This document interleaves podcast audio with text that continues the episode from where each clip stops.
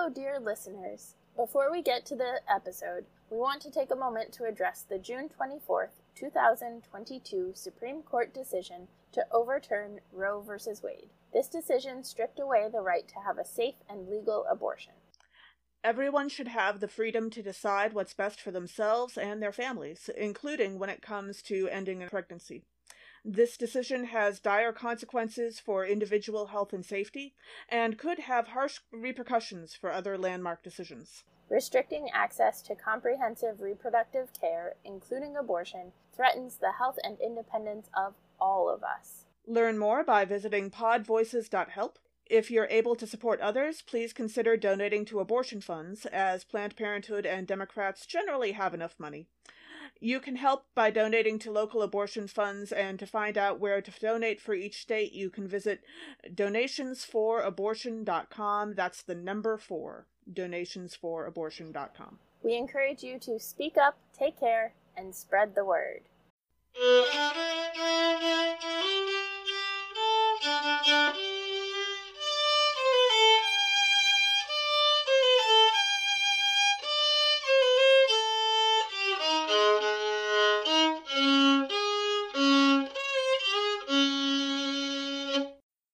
Welcome to Nerds at Church, a podcast about nerdery and the Bible. I'm Pastor Emily, and I use pronouns like they, them, theirs.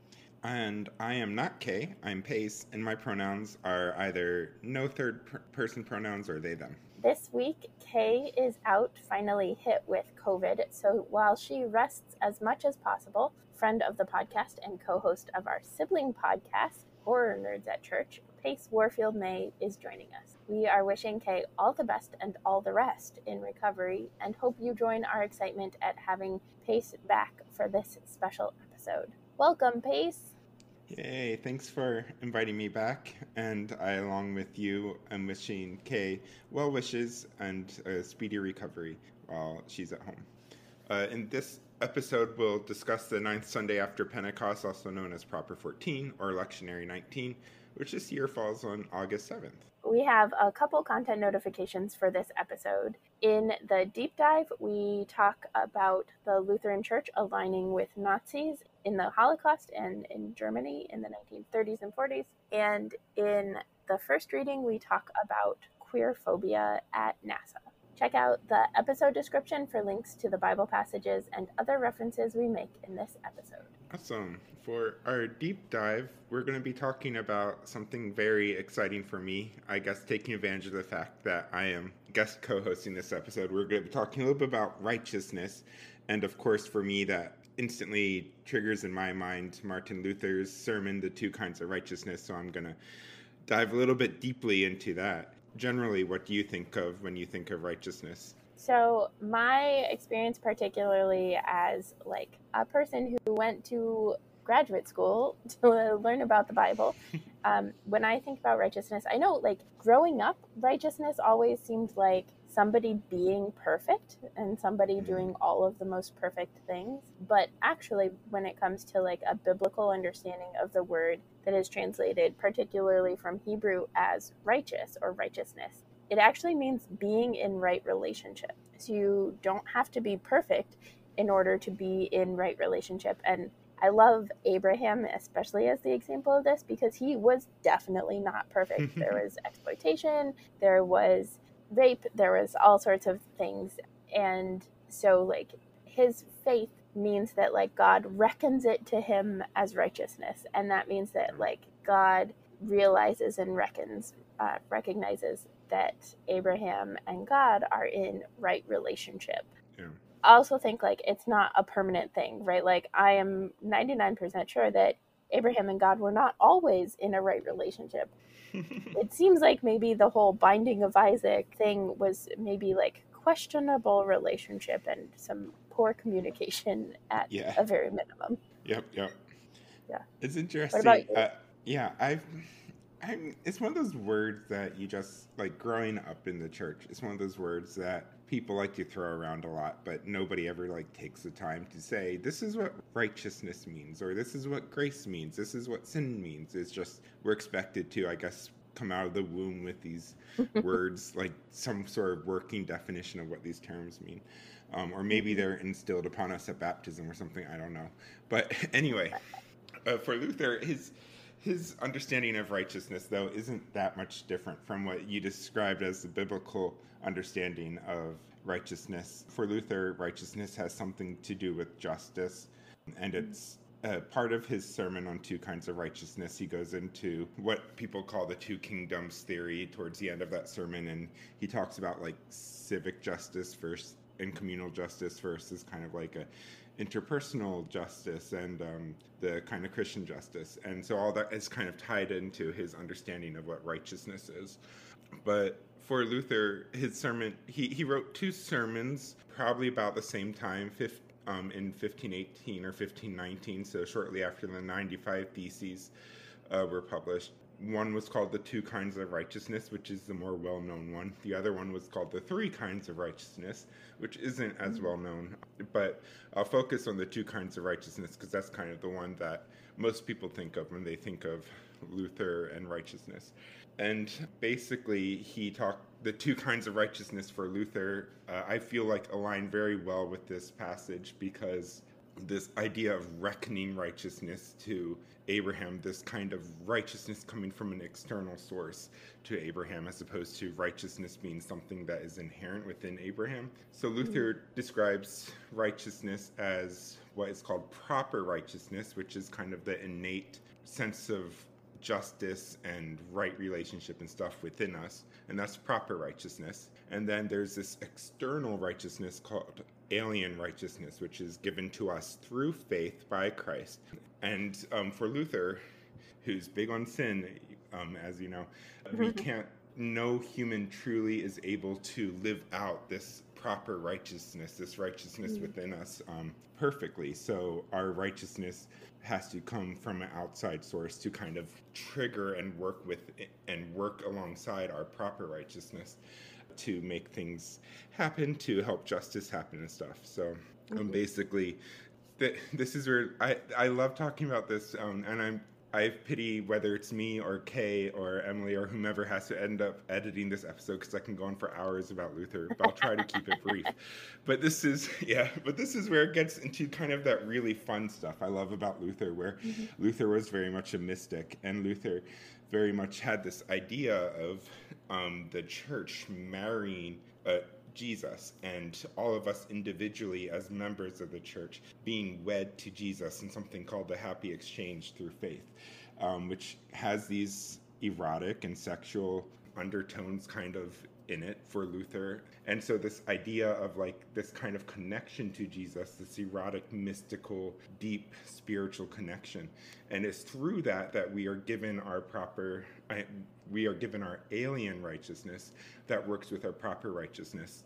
So, we are able to work for justice in the world because Christ gives us his own sense of justice and his own sense of righteousness. And then that inspires within us the need to go out into the world and do justice. Um, so I, I, love this passage with Abraham because it talks right there about faith. Abraham's mm-hmm. faith is what inspires God to reckon unto Abraham righteousness. So I feel like this is, uh, Luther doesn't quote this passage in particular in his sermon. He talks about Philipp, Philippians mostly, uh, mm-hmm. but I, I feel like nevertheless this is this kind of aligns very well with Luther's understanding of righteousness. Yeah. So, okay, so I have a question then. When it comes to, right, like you you talked about this alien righteousness which combines with proper righteousness, which leads us to work for justice in the world. And one of the things that you talked about a little bit earlier was the two kingdoms. Mm-hmm. I know what that is because I learned about it in college because I went to Lutheran college and in seminary. But not all of our listeners are Lutheran. And even How those that are Lutheran, we love that not all our yeah. listeners yeah. are Lutheran. For sure. But even those that are may or may not have learned about Luther's understanding of the two kingdoms. And so there's this sense, I think, especially that the two kingdoms, like people frequently talk about the two kingdoms and also talk about Jesus saying, render unto Caesar what is Caesar's and unto God what is God's. And I think that is used as a way of saying, like, no, leave the government alone. The government is fine. The government is doing what it needs to do. We should not be involved. We should not be active. We should not be trying to do stuff with it. And that is complicated, especially right now as we have, right, like Roe v. Wade just got overturned and like all sorts of different things that are unjust that are happening from the perspective of the government. So can you like tease that out a bit and like Sure. explain more of what's going on with that? Yeah, two, I have to admit, like I'm a Luther scholar. I love Luther, and Two Kingdoms is not so not one of his theories that I'm like super gung ho about in my own personal kind of understanding of the of theology, the way he kind of frames it out. But mm-hmm. it's it, but it kind of is similar to what you're saying. This kind of understanding that there is the kingdom of God, and then there's this kind of earthly kingdom, this earthly realm, and the way that justice looks for Luther is different on those two things because the in order for there to be a society where justice is served like for instance a murderer or something may need to be uh, tried under justice uh, under a civil justice. Even if that murderer is a baptized believing christian that person might get a different kind of justice in God's kingdom. There's there's this sense for in order for people to live together as community, there needs to be rules. There needs to be these kind of um, structures in place to allow people to live together to coexist. And Luther s- says that God's justice um, is lived most truly through the gospel, most truly through the kingdom of through the divine kingdom, through God's kingdom or realm of glory or whatever term you want to use for it. And so the earthly kingdom kind of has this lesser justice, but the lesser justice is still kind of needed or required to live together peacefully, and it's still meant to serve God. And so Luther would be very upset and was very upset and would write about it when he felt that the earthly kingdom, the princes and rulers and principalities of his day, were not living up to the justice that he felt they should be. Um, and he even wrote, sev- like, to German nobility, and a few of his treatises and stuff were addressed to kind of how do we live out in this earthly kingdom um, the best possible way, this sense of God's justice. So it, it's a lot more complicated than a lot of people think of it as. It's not like the separation of church and state like it's sometimes framed as.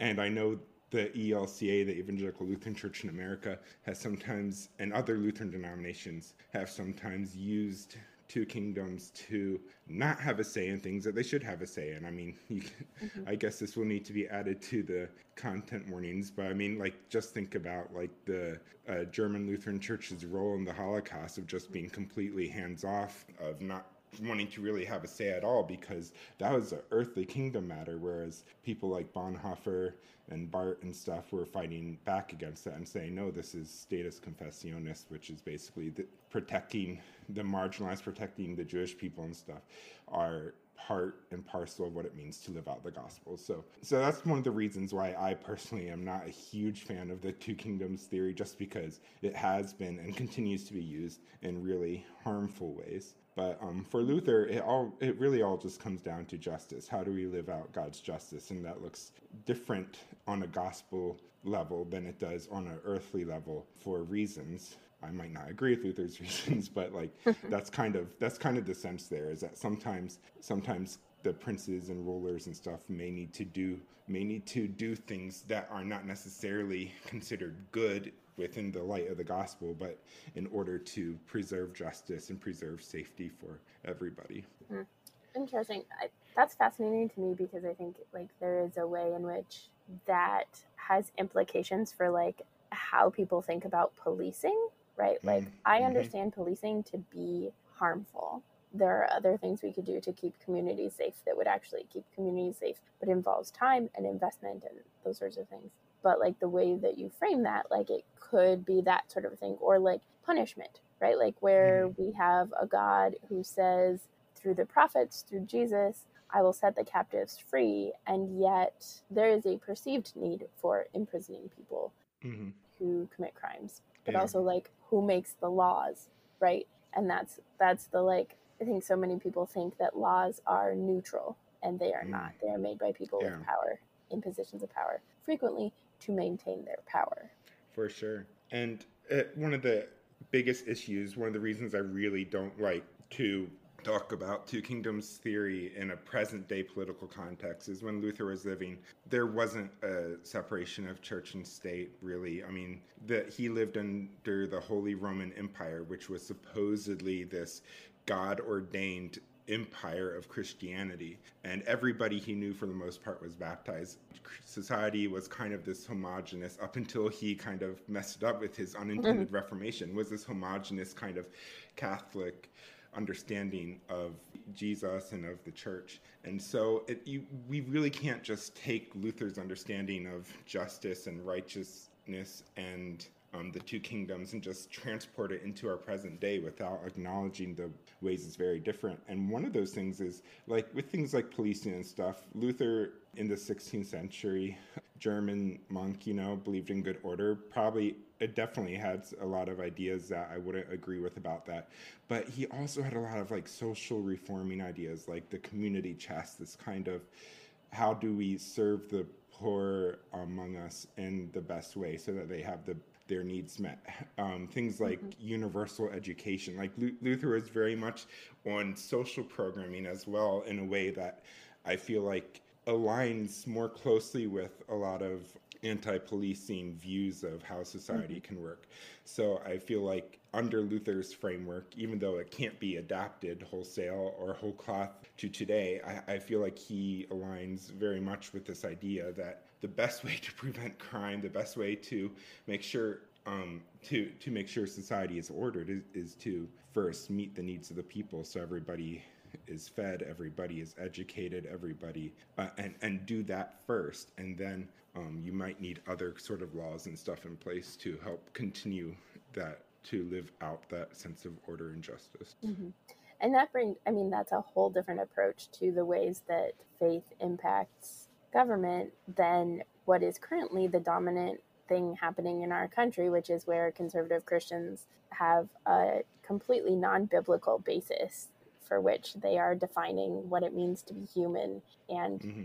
using that to take away rights and to control people. And so that's like the piece, I guess, that I'm taking away is the when faith is pushing into government, it should be in a way that cares for the most vulnerable and yeah. that protects people which like there's a little bit of like the complicated if you completely and utterly change the definition of what a person is then like yes it's going to be harder yeah. but like that if we're not completely making up a definition of personhood that doesn't make sense in any context then it it raises this space where there is support for protecting trans people in the midst of all of these like attempts at ban at like sports bans and bans on gender affirming care and all of that stuff. But it also then like means protecting people and protecting people who can get pregnant who have uteruses when they are seeking health care that like their mm-hmm. health and life is the utmost priority. Yeah. Yeah. But like that's I feel like progressive Christians in particular get like pr- white progressive Christians in particular get so nervous about pushing into the government from a faith perspective that it's hard to like navigate and like because we are at the same time saying it's okay when it's progressive but it's not okay when it's conservative yeah. right? And that's like i don't know.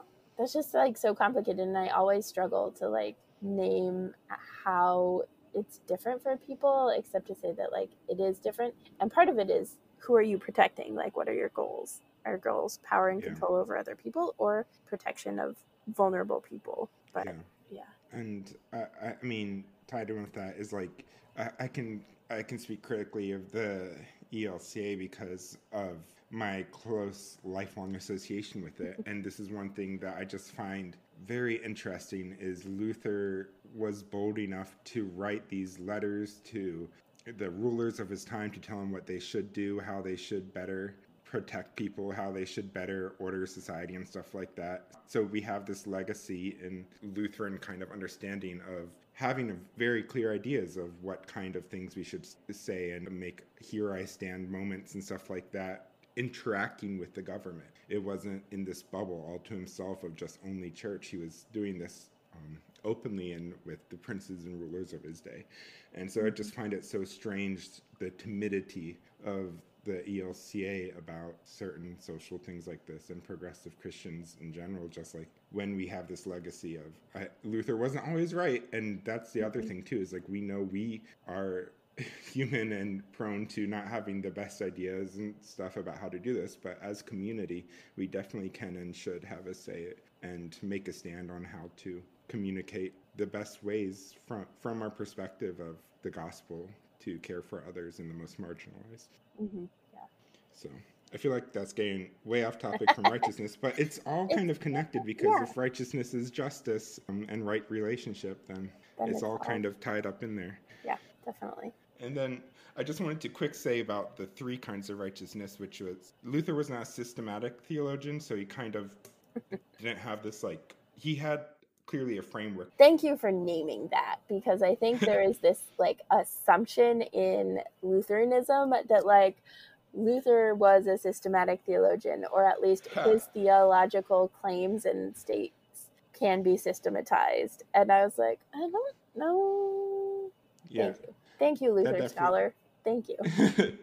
that definitely was not Luther's concern. I mean, Melanchthon and some of the other reformers and people came after tried to systematize a reformed theology. But for Luther, like you can just see in the fact that he has two sermons that came out the, at about the same time, were written about the same time. One was saying there's two kinds of righteousness, one was saying there's three kinds of righteousness. He clearly didn't have this huge systematic framework for how everything worked. But the three kinds of righteousness doesn't quite align with the two kinds of righteousness. And um, the third kind of righteousness is kind of tied into this notion that God works justice and stuff through the non Christian world. Ooh. That serves kind of this Christian purpose. So I can, so in our interreligious world, I can see why we've kind of shied away from that notion that our Christian God is out there making sure the Hindus are doing uh, Christian things for God's kingdom. Like, yeah, no, but definitely not not right. But but like, but at least there's this acknowledgement for Luther that there can be good and justice and righteousness outside of the Christian church, and God has a hand in that. So yeah, that's fascinating to me because when you first started saying it, I was like, ooh, this is exciting. because I frequently, and I talked about this especially like in 2020, I frequently experienced God at work and the Holy Spirit at work, and I experienced communities of faith in protests against police brutality, right? Mm-hmm. And just the other week in this text study that I'm in, we were talking about that, and somebody said, like, the Holy, like, what if we need the Holy Spirit to be community, and like we can point to communities and and like point out that the Holy Spirit is at work, and I was like, okay, but also like the people that I found church with and that I and through whom I experienced God would not necessarily understand themselves as part of the Christian church or or even understand God as existing. And mm-hmm. so then that like that brings it to like a whole other complicated thing, right? Of like who is imposing whose view. If it's Luther's like third kind of righteousness as a way to acknowledge that outside of Christianity, good and justice and liberation exist and are possible and are in action and and people are working towards that great if it's to say anything outside of christianity that is good is really secretly christian then it's like uh no yeah. no no no for no. luther in luther's mindset he maybe only knew like five to ten people in his entire life who were not baptized. So everybody was Christian that he knew and had relationship with for the most part, which is also why he was able to say some really awful things about the Turks and the Jews and stuff and using his language. Uh, but for him, there is no separation between like goodness means gospel, goodness means Christ, and so one cannot do good without Christ being involved. And so if there's good happening in the world, Christ has to be involved and it has to be this understand Luther's understanding of Christ. Um, and, and, and that I feel like just kind of comes from this very, like I was saying, homogenous, very Christian culture. And it's another thing we, sh- we as contemporary people who study or work with some of these older reformers or even some of the church parents like Augustine and stuff like that, like if we're using this, we need to remember the context they're in and make sure that we recognize in our context, we believe that the whole entire world, uh, hopefully, we believe that good is capable in the whole entire world, and it doesn't necessarily have to be connected to our frame of what the divine is, and that maybe other people can teach us as well about their framework for divine or not for divine, however they see goodness at work in the world. Mm-hmm. Yeah. Oh, Luther, I can keep talking about him, but we should probably get into the readings, huh? I mean, yes and no. Yeah. I'm really excited that you were on to talk about this because it's like we had a different deep dive that we were planning on for this before you became the like last minute guest co-host. And i and i actually like think that this was a really good and helpful one. I'm curious if you know of other like understandings of righteousness beyond luther if you've done any of like that sort of comparative to either luther's contemporaries or other theologies i know you and our other friend and friend of the podcast, River Needham, are big in process theology. So I'm curious if there's like a space where process theology talks about righteousness. I didn't prep you for this, so. Yeah, yeah. I, off the top of my head, it's hard to think of like any sort of pieces that can be like compared well with Luther. I will say that righteousness, kind of at its simplest form, just means this nature of doing good and that itself is such a nebulous concept that pretty much anybody who talks about righteousness can c- approach it from a different way. I, I, know through process theology and stuff, there's, there's and even in like um, Wesleyanism and Luther himself with things like the third use of the law, go back and listen to the Reformation episode if you want to hear more about what that is. Yes. I'm not going to explain it here, but I'll link to it in the episode description. But yeah, just this notion that sanctification, which is this idea of God working through us to make us holy, is something that Luther believed in. It's something that the Wesleyans, which is kind of the forerunners to the Methodist Church, the Wesley brothers, mm-hmm. and process theology and stuff, kind of have this notion that God can work in the moment to work to help us do good and work towards righteousness. Now, um, for Luther, righteousness isn't an end goal that can be fully completed in this life. For some of the others, it can be. But I, I, feel like that's kind of the bigger distinction is how people is righteousness something that can be achieved or not fully? And for Luther, it's uh, no. Um, for people like uh, the Wesley brothers, it's uh, maybe probably. and so, so I think that's probably the bigger point of disagreement there. Interesting. And then process theology would say no but it's always yeah. in process. Yep, everything is in process. Gotcha. Cool. Then, as we will dive into our readings, and our first reading, we've already kind of talked about a little bit, but it is Genesis chapter 15, verses 1 through 6. Abram and Sarai are promised a biological heir by God, despite their age, and that their descendants will outnumber the stars. Abram's faith leads God to call him righteous. So start out and talk about themes.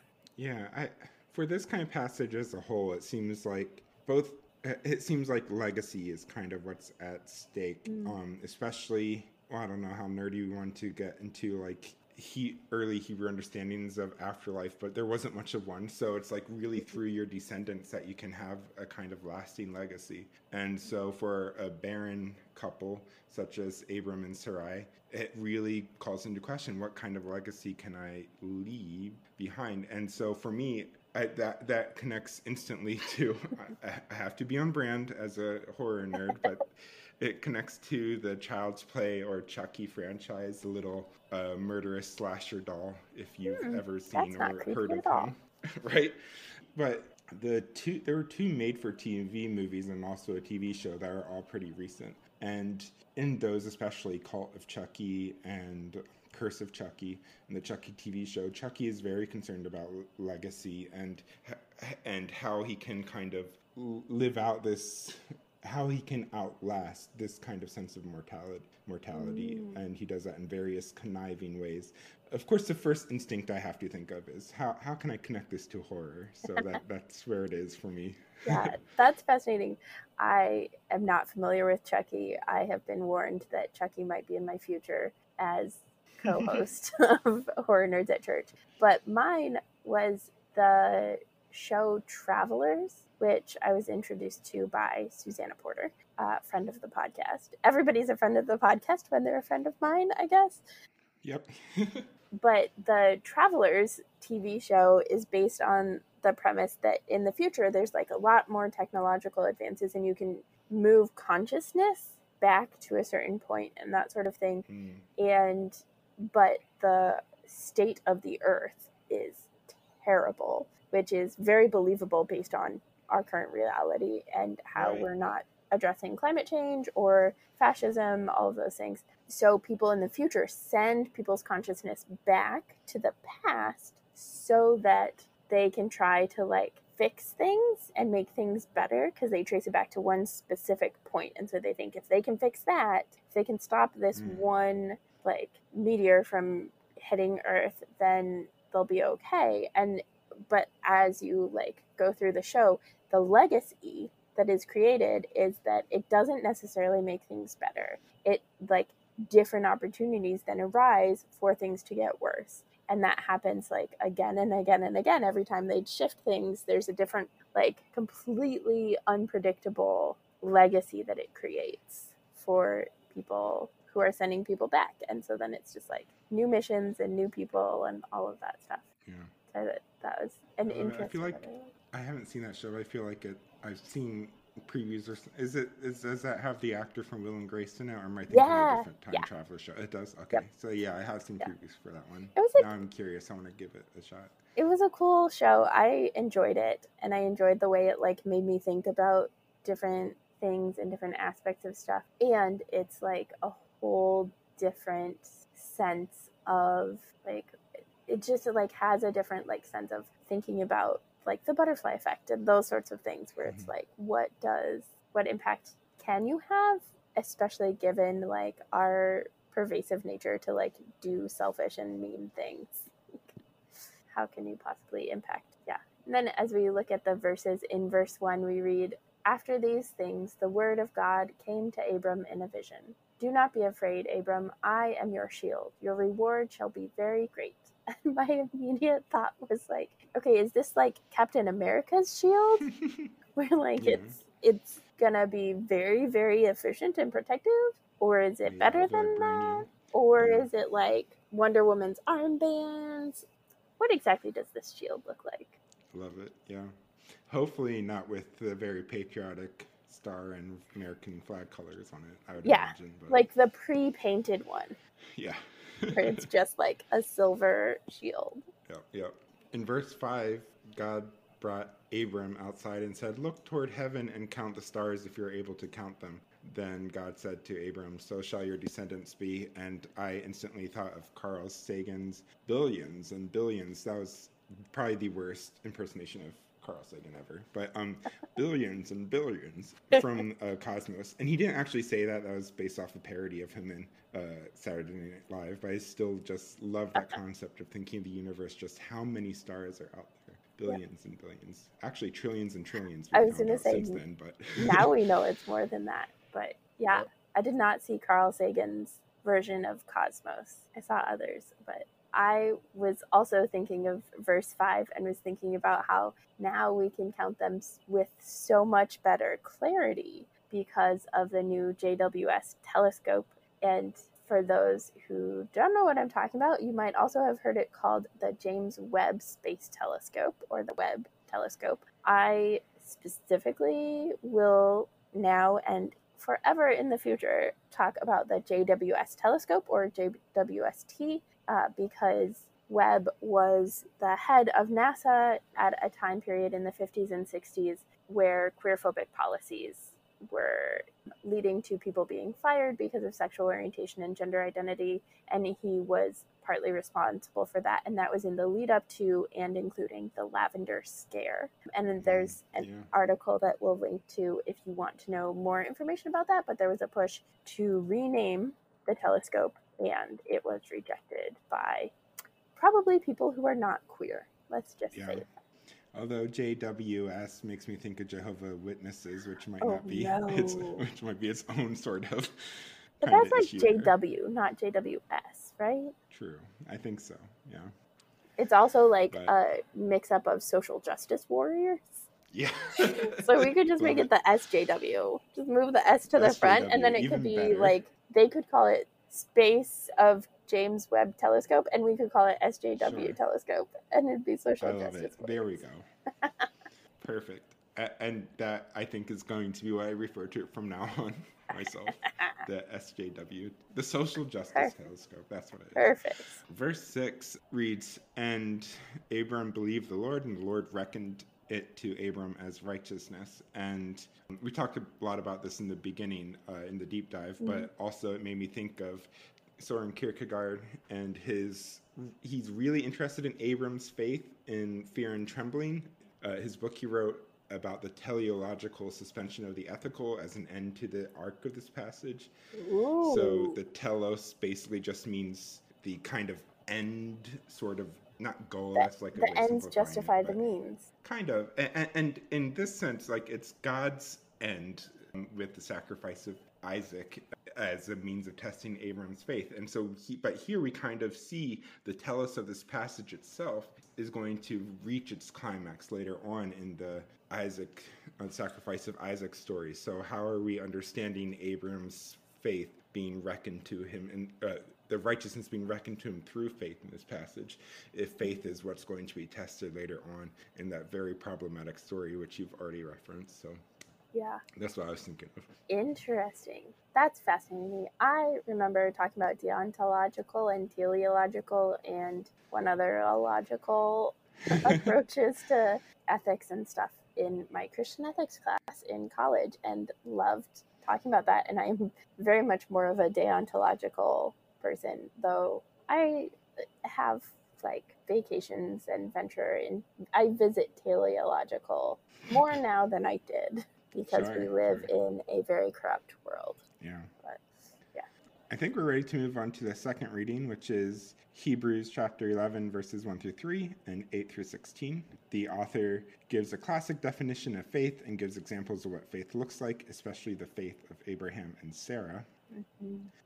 For me, again, horror reference, I was thinking of the TV show Freddy's Nightmares, which is a spin off of Nightmare on Elm Street, which, listeners, Ooh. if you like the Freddy Krueger sort of stuff, that's what we're covering on season four of Horror Nerds at Church coming out September. So, and we have a special guest co host turned into permanent co host, Emily.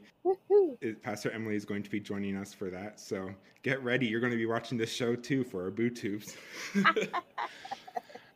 but um, episode one, I won't spoil it too much because, like I said, we're going to cover it in um, BooTubes. But uh, the, there's this kind of conflict between faith in the justice system versus faith in vigilante justice uh, versus faith in good ultimately trying triumphing over evil, and kind of the end of that questions all three. And all three are kind of found wanting that faith in all of those things were kind of misplaced. Ooh, it's almost like that was a false trinary of like picking any one thing doesn't work. Yep. Hmm. Yep. Hmm. We definitely talked about false binaries, so this will be a fun new one. False trinary. Yep, yep. Yeah. In that vein, though, like I really like superhero movies, but the more that I watch them, like the longer that I've been watching them, the more suspicious and critical I get of the superheroes because of this Mhm. particularly because of the vigilante justice part. So like Batman is the best example of this, right? Like he's literally like a billionaire and could solve a significant amount of crime if he just like gave away his money to people living in situations of poverty um, because we know that when people don't have enough money and don't have enough resources and don't have enough opportunities like when you can't do it by legal means it's going to happen by other means and so we are better and have safer communities when everybody has enough money and food and shelter and healthcare. Yep. So maybe try again, Batman. Yeah, Batman exploiting people's labor to become a billionaire so he can buy, buy things with his money to beat up the people he exploited the labor of.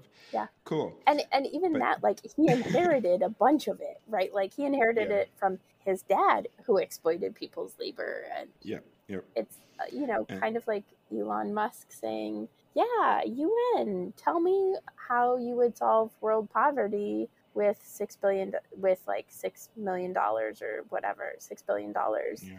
and then the un is like okay here's what we would do and then he's like jk i'm not giving that to you Right, right. Definitely, though, I'm going to keep referencing Horror Nerds at Church as my obligation. But check out our Batman Returns episode from season two.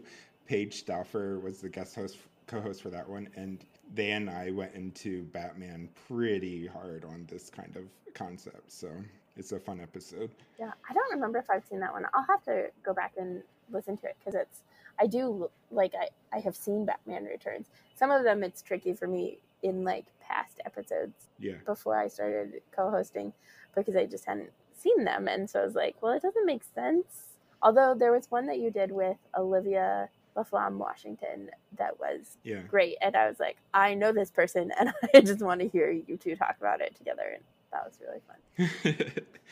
Friday the Thirteenth, um, the remake. That was a weird movie, um, but it was a great episode. So. Yeah. Yeah, so definitely check it out, and we'll link to Batman Returns, and in general, we're linking to Horror Nerds at Church, so you can check that out. And then in verse one, we read, "Now faith is the assurance of things hoped for, the conviction of things not seen."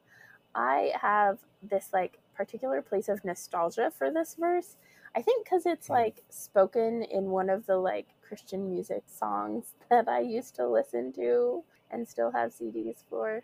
But this has like this aspect of like hope being tied also to like timing, right? Like there is this waiting for the timing to be just right, waiting for something to happen that is not yet visible. And like all the sp- suspenseful shows and shows with villains have like this aspect of like, ta da, big surprise, big reveal, big whatever.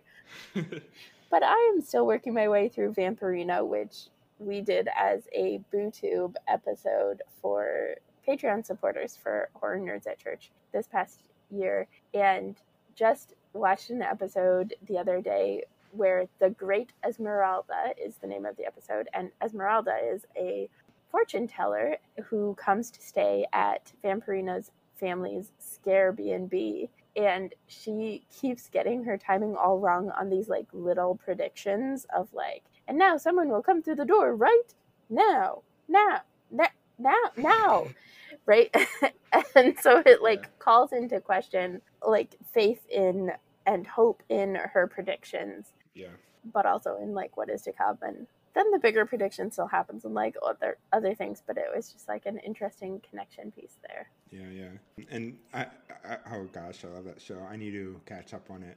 it's adorable and It really is. slight spoilers there is a point at which edgar finds out i know Mm, now you really want to get back into it Yeah, yeah.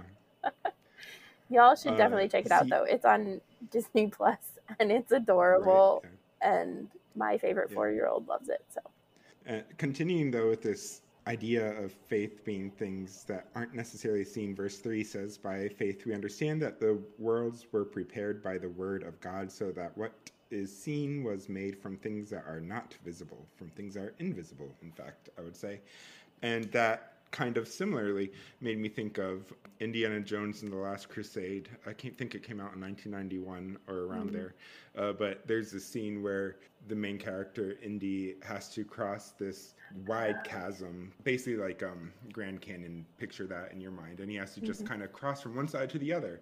And the instruction is to just walk by faith across it. So he closes his eyes and takes a step, and lo and behold, there is a bridge there, is just painted to look like the floor. So like from his perspective, he couldn't see it. So Mhm. I so I'm tying directly into this notion of faith, faith in things that you can't see but are there nonetheless. Yeah, that is a that that trope happens a few different times. I think I remember vaguely remember that I've watched the Indiana Jones movies like back when I was a kid, but not recently. And then jumping ahead to verse fourteen, we read, "For people who speak in this way make it clear that they are seeking a homeland." And this this resonated with me in a different way this time, and like it just felt so queer to me Mm. hmm this like sense of not being not belonging where you are at and there's aspects of the like storytelling of this and of Abraham's story that are very problematic in terms of colonization and like taking over a land that is already inhabited yeah. versus being a sojourner among other people in the ways that that has impacted Christian colonization and also impacted what is happening in the Middle East right now with Palestine being encroached upon again and again and again mm. by the country of Israel. But this like queer people speaking and acting in a way that like it is clear that we don't belong and that like a lot of bigoted bigoted families like teach their kids to respond to that by with hatred and bullying. But it's also like this beautiful connection piece like that the outcasts and the ones that the misfits belong together. So like the house that i live in is lovingly called the Island of Misfit Toys from the those like claymation Rudolph, Rudolph stuff, right? Where like all of the ones who don't fit find a place to fit and find belonging and community and chosen families. It also is like a very clear shout out to refugees who are seeking homelands because their homeland is no longer sure. safe and the ongoing need to continue to build up our refugee resettlement programs and willingness to resettle refugees, especially since we're the ones causing so many refugees. Right, right. And verse 16 kind of continues this theme and it begins, but as it is, they desire a better country that is a heavenly one. And just reading that put brought into mind um, the title of Star Trek Six: The Undiscovered Country, which is itself a reference to Hamlet's famous "To be or not to be" soliloquy, "To be or not to be, whether mm-hmm. tis nobler." in the I could quote the whole thing, but I won't. But the part that's the undiscovered country comes from is Hamlet is talking about death, and he says death is essentially the undiscovered country from whose bourne no traveler returns puzzles the will and makes us rather bear those ills we have than fly to others that we know not of. And in Star Trek Six, the film, it's kind of this Cold War analog uh, between the Klingon Empire and the Federation of Planets, and um, mm-hmm. the undiscovered country is kind of this undiscovered future of peace, where maybe these two warring things can come together. Mm-hmm. And in Hamlet, of course, it's death, and I feel like this is kind of this passage is could kind of be about both this idea of this peaceful eschatological end times future, which can be a physical future, a physical reality, but also can be this end times teleological to go back to that notion of like peace in the future, God's peace and justice finally being felt through all the world. So through all the cosmos indeed, in fact. Yeah. I am not the Star Trek nerd on this podcast. Kay usually is, but it also reminds me of like the Time Lords and the Daleks in this like mm. eternal fight and struggle that like has been literally removed from space time in order to keep everybody else yeah. safe, but that there is this like hoped for reality where there is not that battle. I'm glad I can fill in for the Star Trek nerd too, as Kay is not with us right now. So I'm sure the Trekkies who listen to this podcast will be much appreciative of your presence. Yep. yep. and then as we make it to our gospel reading, our gospel for this episode is Luke chapter 12, verses 32 through 40. Jesus reminds the disciples they have nothing to fear and to remain alert for his return because where your treasure is, there your heart will be also. Yeah, yeah. I instantly think of just this idea. So, this parable about the slaves or servants uh, being watchful and waiting for the master's return makes me think of, uh, again, horror. surprise, surprise. The slashers genre in particular where there's this final girl trope who always is the one who's able to make it to the end. And she's able to make it to the end because she's the one who's always waiting. She's always alert. She is looking around and knows her surroundings in ways that some of the other characters are oblivious to. And mm-hmm. perhaps the greatest example of this is um, Laurie Strode in the Halloween franchise. A shout out to season one. Horror Nerds at Church. I can't help it. Sorry. She, but played by Jamie Lee Curtis. We like making connections. Yeah, thank you. Is there a particular episode that most? I would say our episode on the 2018 Halloween film. Okay, yeah, we will link to that in the episode description. I was thinking of that concept as like less of a like horror trope and more of a anxiety for the win. being completely anxious and on edge and alert of for everything is actually like a winning part in horror movies. that is how you don't die. Yeah. Yep. And that might be why me as a very, very, very anxious person loves horror movies because it it confirms that my anxiety help will help me stay alive where these other characters will not. So Yeah. it makes it feel like the anxiety is at least for a reason. Which, like, our anxiety is for a reason. It's just that sometimes that reason is the chemicals our body needs versus the chemicals our body has, or because everything in the world is uh, a hellscape. Right? One of the two The bigger question is how those of y'all who aren't anxious can cannot be like anxious. do you not see the world? Right? Like, how do you live? Well, and that reminds me of this one article that you referenced. So you have been helping out with doing querying like this summer, which is my blog. And this last one, you connected to an article that talked about like existential dread and the climate and and where that space is for existential dread. And I will see if I can't find that article and link to it because I think it's a really helpful link for all of us who have anxiety and existential dread about the climate, about the world, any of that stuff. Right. Uh, Kind of one of the pieces of that article that really resonated is that we talk about how dread is like a bad emotion. We should try to move out of that emotion because it's bad and harmful. But maybe it's not bad. Maybe it's maybe we need to reframe the way we talk about these emotions. We're false binary between good and bad emotions. Huh? Who Mhm. would have thought? So Mhm. Yeah, there's. I was doing a couple like research interviews this week, and they had like a thing that was a question about like negative emotions, and it was like not necessary for me to like correct them, but I was just like, emotions are emotions. They're not negative or positive. Right. They're just Right. emotions. So Yep, dread yep. is a reasonable dread is even a reasonable response to a lot of what is happening in our world right now. It's okay to feel dread Yep, yep.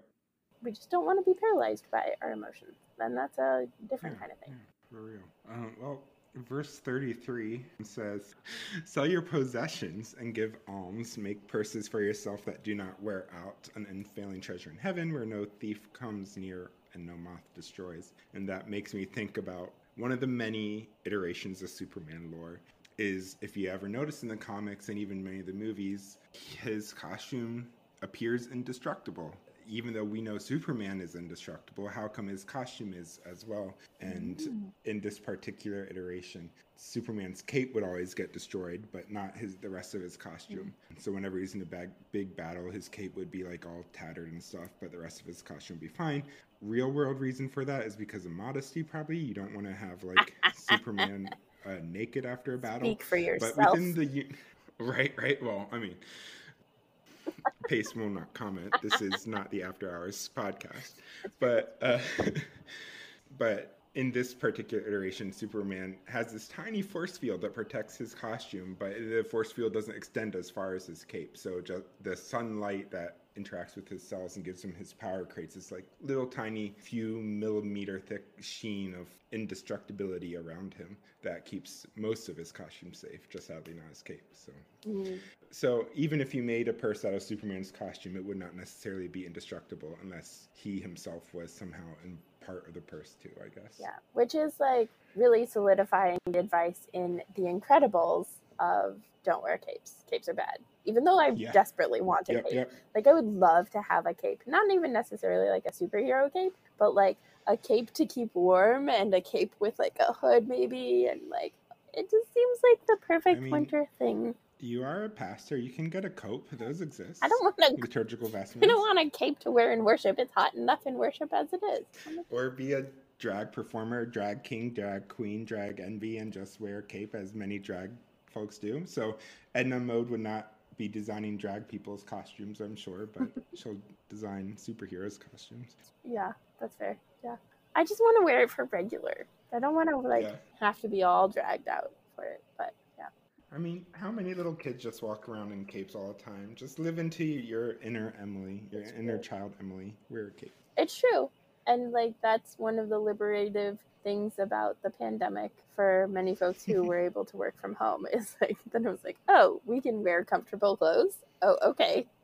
Let's do that Yep. and have that space to be more authentically ourselves. So what you're saying is when we start recording for H&EC season 4, you're going to be showing up in a cape. You better be. I'm just saying.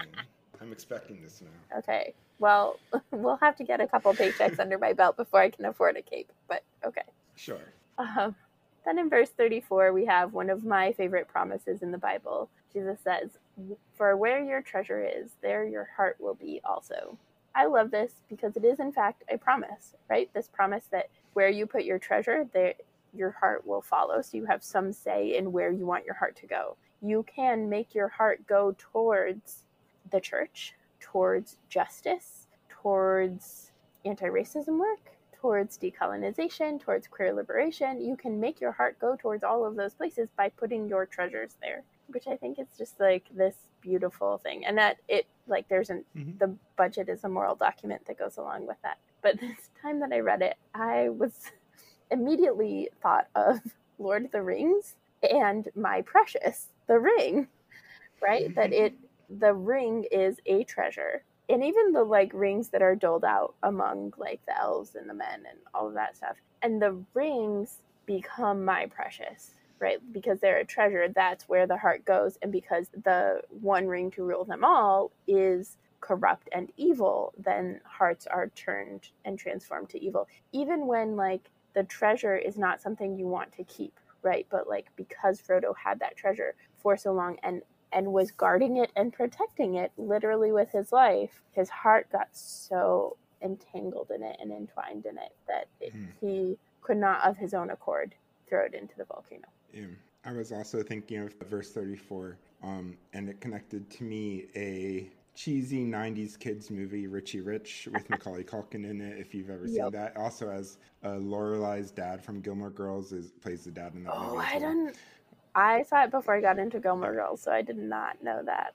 Oh, that is fantastic. yep. Edward Herman, I believe. Yeah, yeah. And so like there's this the the whole this kind of thing in the movie is there's these uh, people trying to rob this very very wealthy family and they keep getting told that the greatest treasure is kept in the vault um, in the family vault when they finally are able to manipulate their way into getting into the vault they find out that the greatest treasure to this family were family heirlooms not gold or money or anything else um, and it was much to the robbers chagrin and all that stuff but just as an aside, the lengths this movie goes to to make the rich family somehow ethical capitalists, like they would not be able to have that much wealth without the exploitation of labor. It's but uh, that much aside, it's still a very cute movie. Yeah. Yeah. That's adorable. and it like I mean that's realistic for a lot of people, right? Like when we think of what people pack up or take with them when they are fleeing if there's a fire or a flood or that sort of a thing. It depends like if they have insurance, then you leave the expensive stuff behind, but like I don't know anybody who hasn't taken with them at least one family photo or photo album or something or wanted to or tried to. Yeah and I definitely have like family heirlooms that will always go with me everywhere. And then in verse 38, we read, If the master comes during the middle of the night or near dawn and finds the servants or slaves, so blessed are those slaves, so finds them awake. And I was thinking about it, I was like, that is a long wedding to be coming back Right. from in the middle of the night or near dawn. And like partly mm-hmm. okay, maybe they're traveling to get to and from. But then also I was thinking about Slovakia when I was in Slovakia for a year and like I went to one of the weddings and we went home pretty early on because my host family had kids and they were like 9 and 12 or 13. So they just had earlier bedtimes. But in Slovakia, like wedding celebrations actually do go all night. And so I Yeah. I am intrigued to hear more about like wedding because there are also wedding celebrations that happen for literally days, and so Days, yeah. yeah, it's at first glance I was like what, and then I was like oh actually yeah that that makes sense. yep, yep. And now for our newest segment, which I'm so excited about because this is my first time on the podcast where I actually get to participate in this segment.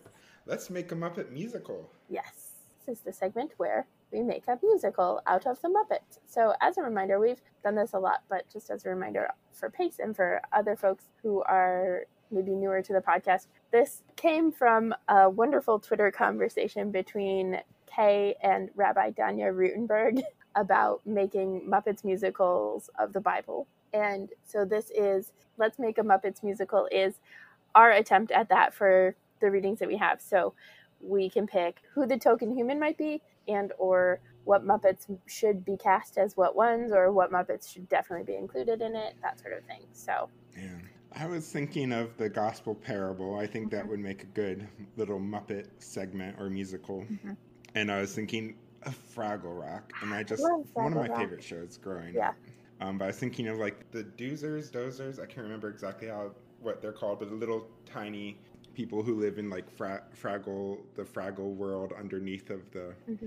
or in the walls or wherever it is, and how they're like the worker bees and so forth, and how they are like always alert.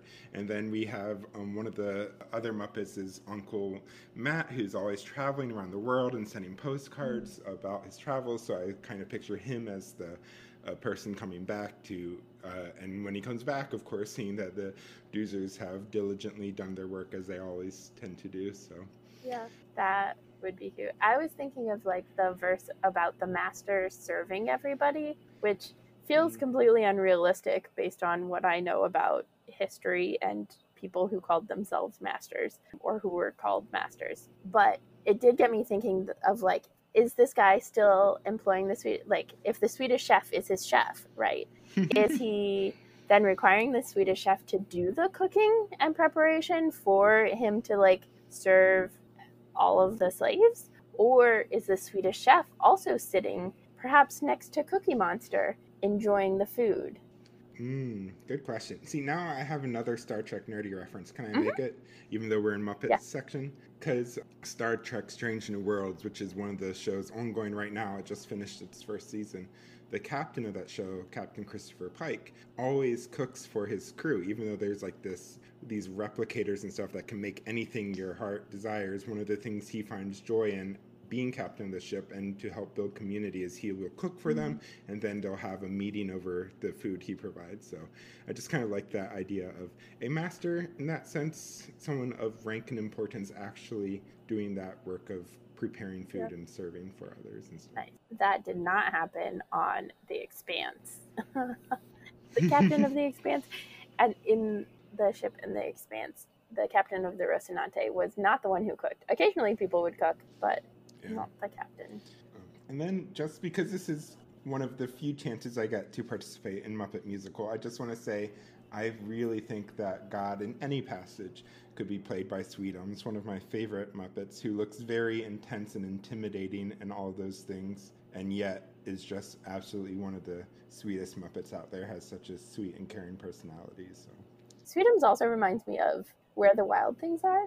Mm, yeah, yeah, I can see it. Yeah um, that's that's a great like i do think there's a like looks intimidating is perhaps untamable but also is like the biggest love bug ever. That that sounds about right for god. Yeah. Well thank you so much for filling in as a co-host this week pace. We really appreciate you and your support of nerds at church and the wonderful sibling relationship we have with horror nerds at church yeah, thank you for having me. And thank you, dear listeners, for joining us. Catch us next time when we'll discuss nerdery connections to the scripture readings for the 10th Sunday after Pentecost. This podcast has been produced by us. Well, this podcast, this particular episode aside, this general podcast has been produced by us, by me, Emily Ewing, and Kay Roloff. That is the most complicated way I've ever done that one. For more fun, check us out on Twitter and Facebook at Nerds at Church or contact us at nerdsatchurch at church at gmail.com. Yeah, and also if you like what you've heard, uh, rate us and leave us a review on Apple Podcasts, Facebook, wherever you get your podcasts. If you like the chemistry Emily and I have as co hosts, definitely also check out Horror Nerds at Church wherever you find your podcasts mm-hmm. and on social media definitely. as well. Yeah, and if you want access to Nerds at Church's uncut guest episodes and interviews, live Q&As, and more, support them on Patreon at patreon.com slash nerds at church. It's cheaper than a COVID test, which now you're often required to pay for because this country is evil. And I also had to throw in a Nerds at Church reference to the way we end our podcast there. So, anyway. Yes, indeed. It's also, I believe, uh, cheaper than any one of the books in Luther's works, a non systematic. Oh, yes. As somebody who owns all 55 volumes of the original American edition Luther's works, that was a very expensive collection, even to buy most of them used over the past, what, 15 years I've been Ooh. studying. Yeah, I have like two or three because I had to buy them for one of my classes in seminary and not cheap. Also, let us know on Facebook or Twitter who you would cast for Let's Make a Muppets musical for this episode. Yay! And as the ancient Christian said, Pax, Pax Vobiscum.